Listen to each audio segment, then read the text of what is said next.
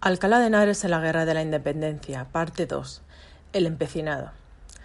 Como dice Benito Pérez Galdós en uno de sus episodios nacionales, abro comillas, ahora voy a hablar de las guerrillas, que son la verdadera guerra nacional, del levantamiento del pueblo en los campos, de aquellos ejércitos espontáneos, nacidos en la tierra como la hierba nativa, cuya misteriosa simiente no arrojaron las manos del hombre, Voy a hablar de aquella organización militar hecha por milagroso instinto a espaldas del Estado, de aquella anarquía reglamentada que reproducían los tiempos primitivos. Cierre de El fenómeno de la guerrilla surgió como reacción a los desmanes que las tropas francesas cometieron durante la invasión napoleónica. Así, partidas de guerrilleros aparecieron por todo el territorio nacional para combatirlas.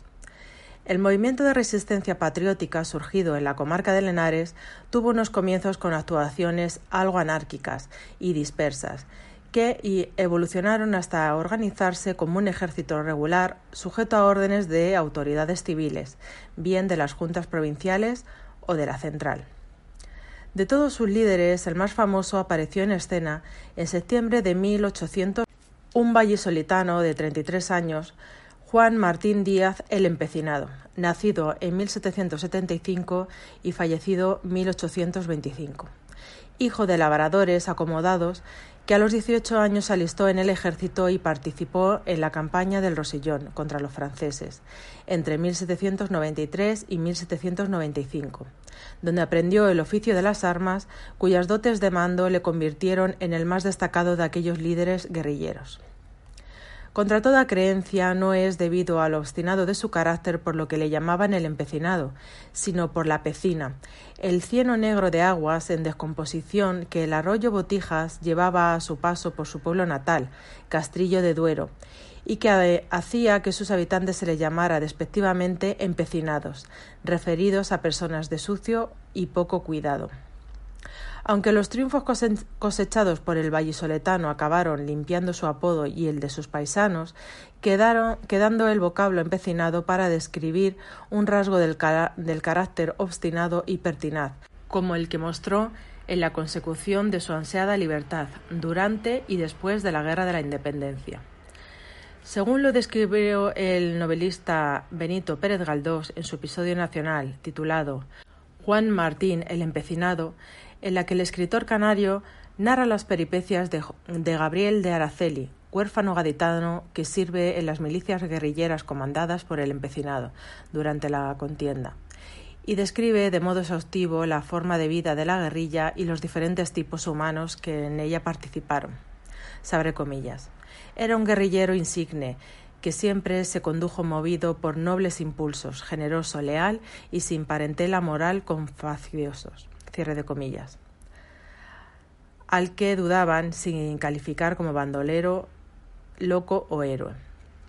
Los franceses permanecieron en Alcalá de forma casi ininterrumpida durante cinco años e hicieron de ella su centro de operaciones, desde donde partían en busca del botín por toda la comarca.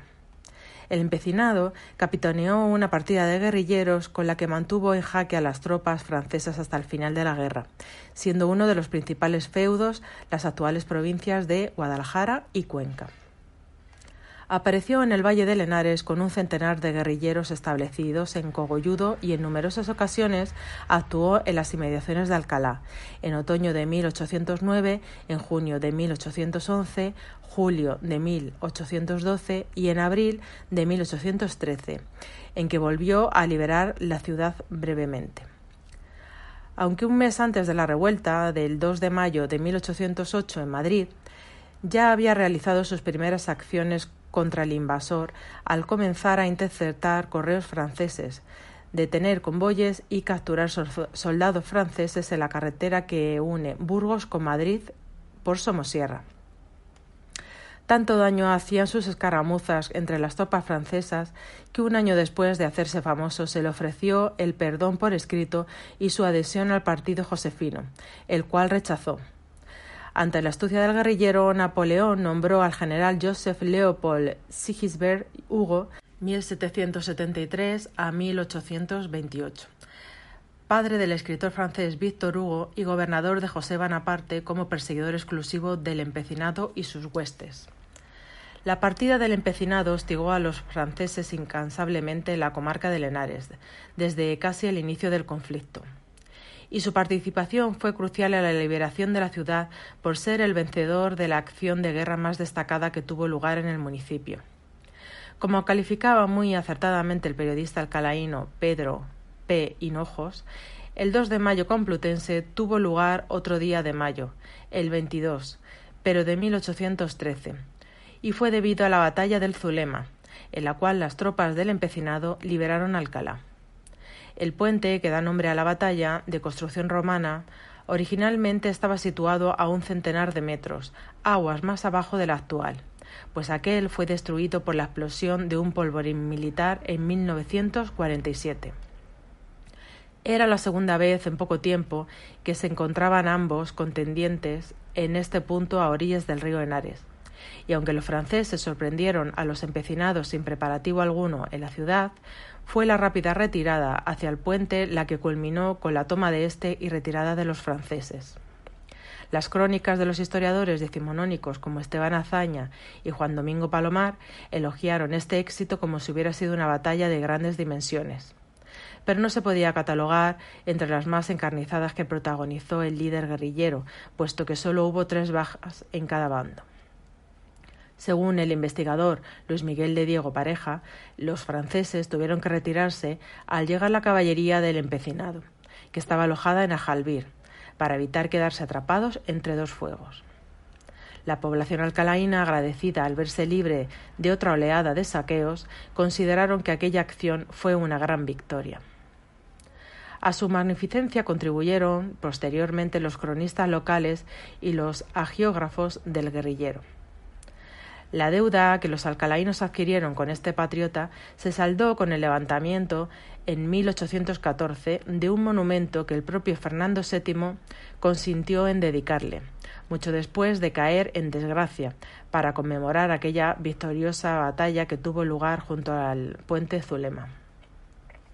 Los cronistas de la época lo describieron como una especie de pirámide, Puede que fuera más bien el arranque de un obelisco similar al que se levantó en su memoria en 1837 en Burgos, aunque es difícil saberlo, pues nunca llegó a terminarse por la falta de fondos, y no existe ilustración alguna ni descripción del monumento. Se desconoce incluso su ubicación primera en los alrededores del puente, en la cual fue destruido en 1823 por la furia absolutista desatada tras la solución del, régimen liberal implantado tres años antes. Se pretendía que este homenaje estuviera asociado a, a una solemne función de gracias a las santas formas, porque en el mismo día que sabían de haber celebrado sus vísperas ocurrió esta batalla.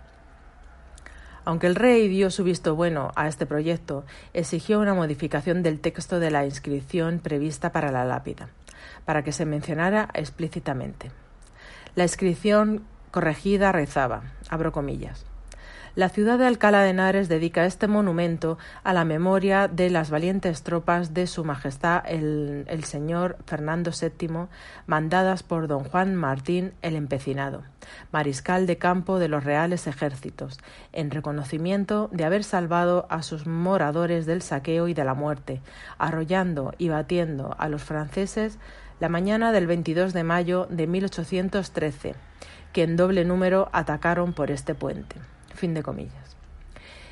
El 23 de marzo de 1816, las autoridades municipales colocaron el basamento de la pirámide y se prolongó la solemnidad del acto hasta el día siguiente con funciones religiosas, repiques de campanas e iluminación general. La arenga carecía de dimensión política alguna.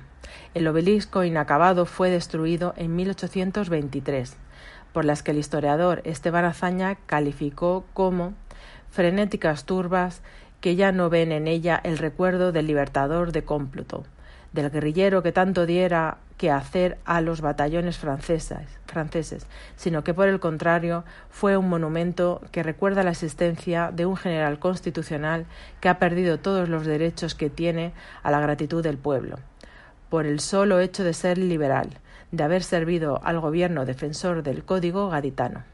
La destrucción de este monumento coincidió con la caída en desgracia y arresto del empecinado. Habría que esperar hasta 1879, siendo alcalde el citado historiador, para volver a tratar el tema del monumento al empecinado. Fue el 9 de octubre de ese año cuando se inauguraron la estatua del autor del Quijote en la plaza, obra de Carlo Nicoli, y el busto del empecinado, que se emplazó en la plazoleta existente frente al antiguo colegio convento de la Merced, entonces sede de la Escuela de Equitación, la Escuela de Herradores y Depósito de Sementales, dándosele también su nombre a la calle que le atravesaba, antes de las carnicerías y la misma por la que entró victorioso en la ciudad tras la batalla del Zulema. Consistía en una sencilla columna de orden toscano coronada por un busto de hierro fundido, encargado a Francisco de Asís eh, Graciani Pastor, 1832 a 1889 que según el investigador José Carlos Canalda, hacia 1860 se trasladó a Alcalá, contratado por el Cabildo de la Magistral como restaurador, supuestamente de las imágenes que se conservaban en ella. Sin embargo, no es ese busto el que en la actualidad podemos ver sobre la columna. Al parecer representaba al guerrillero con uniforme y grandes sombreras, como comentó el citado alcalde. Además de ser tosco, tenía cierto aspecto afrancesado que cuadraba mal con el carácter del personaje. Así que volvió a encargarse otro al mismo escultor, Pedro Nicoli, fundido en bronce florentino y, que, y no de hierro, como el anterior en 1882, que es el que podemos ver en la plazuela de la calle Empecinado. El busto desechado quedó arrinconado en los almacenes municipales durante más de cien años y previa restauración fue instalado en la sala de la Comisión de Gobierno del Ayuntamiento. La columna no se reemplazó. En la parte media del fuste se colocaron dos sables cruzados orlados por una corona de laurel. El plinto de piedra caliza que sustentaba el monumento desde el principio llevaba una leyenda en letras de bronce que decía 22 de mayo de 1813. 1879 que desapareció poco después, como dice el propio Esteban Azaña en su historia de Alcalá de Henares.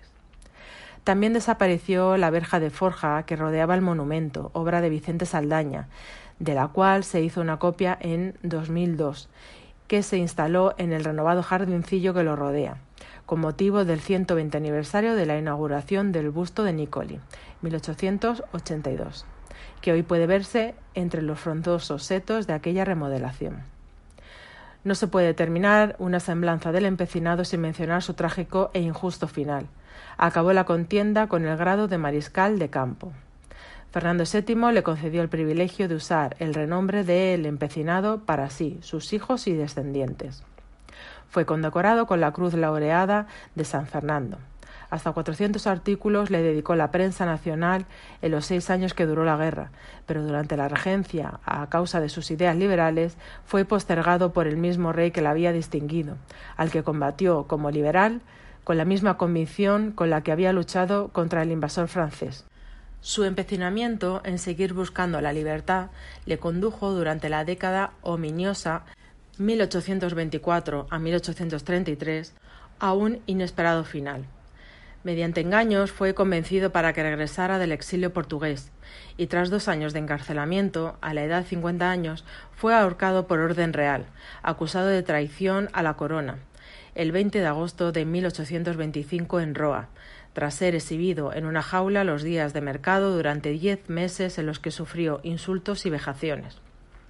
Inmerecido final para quien fuera el único guerrillero homenajeado por sus victorias tras la invasión napoleónica y símbolo del pueblo que lideró la lucha contra los franceses. Sin embargo, la justicia poética quiso que fuera retratado como héroe en dos obras fundamentales del arte y la literatura española, por dos genios, Francisco de Goya y Benito Pérez Galdós y por incontables autores en biografías, obras teatrales, poemas, artículos periodísticos, etc. Mientras que el monarca, también retratado por eh, aquellos geniales creadores, ha pasado a la posteridad como el rey felón.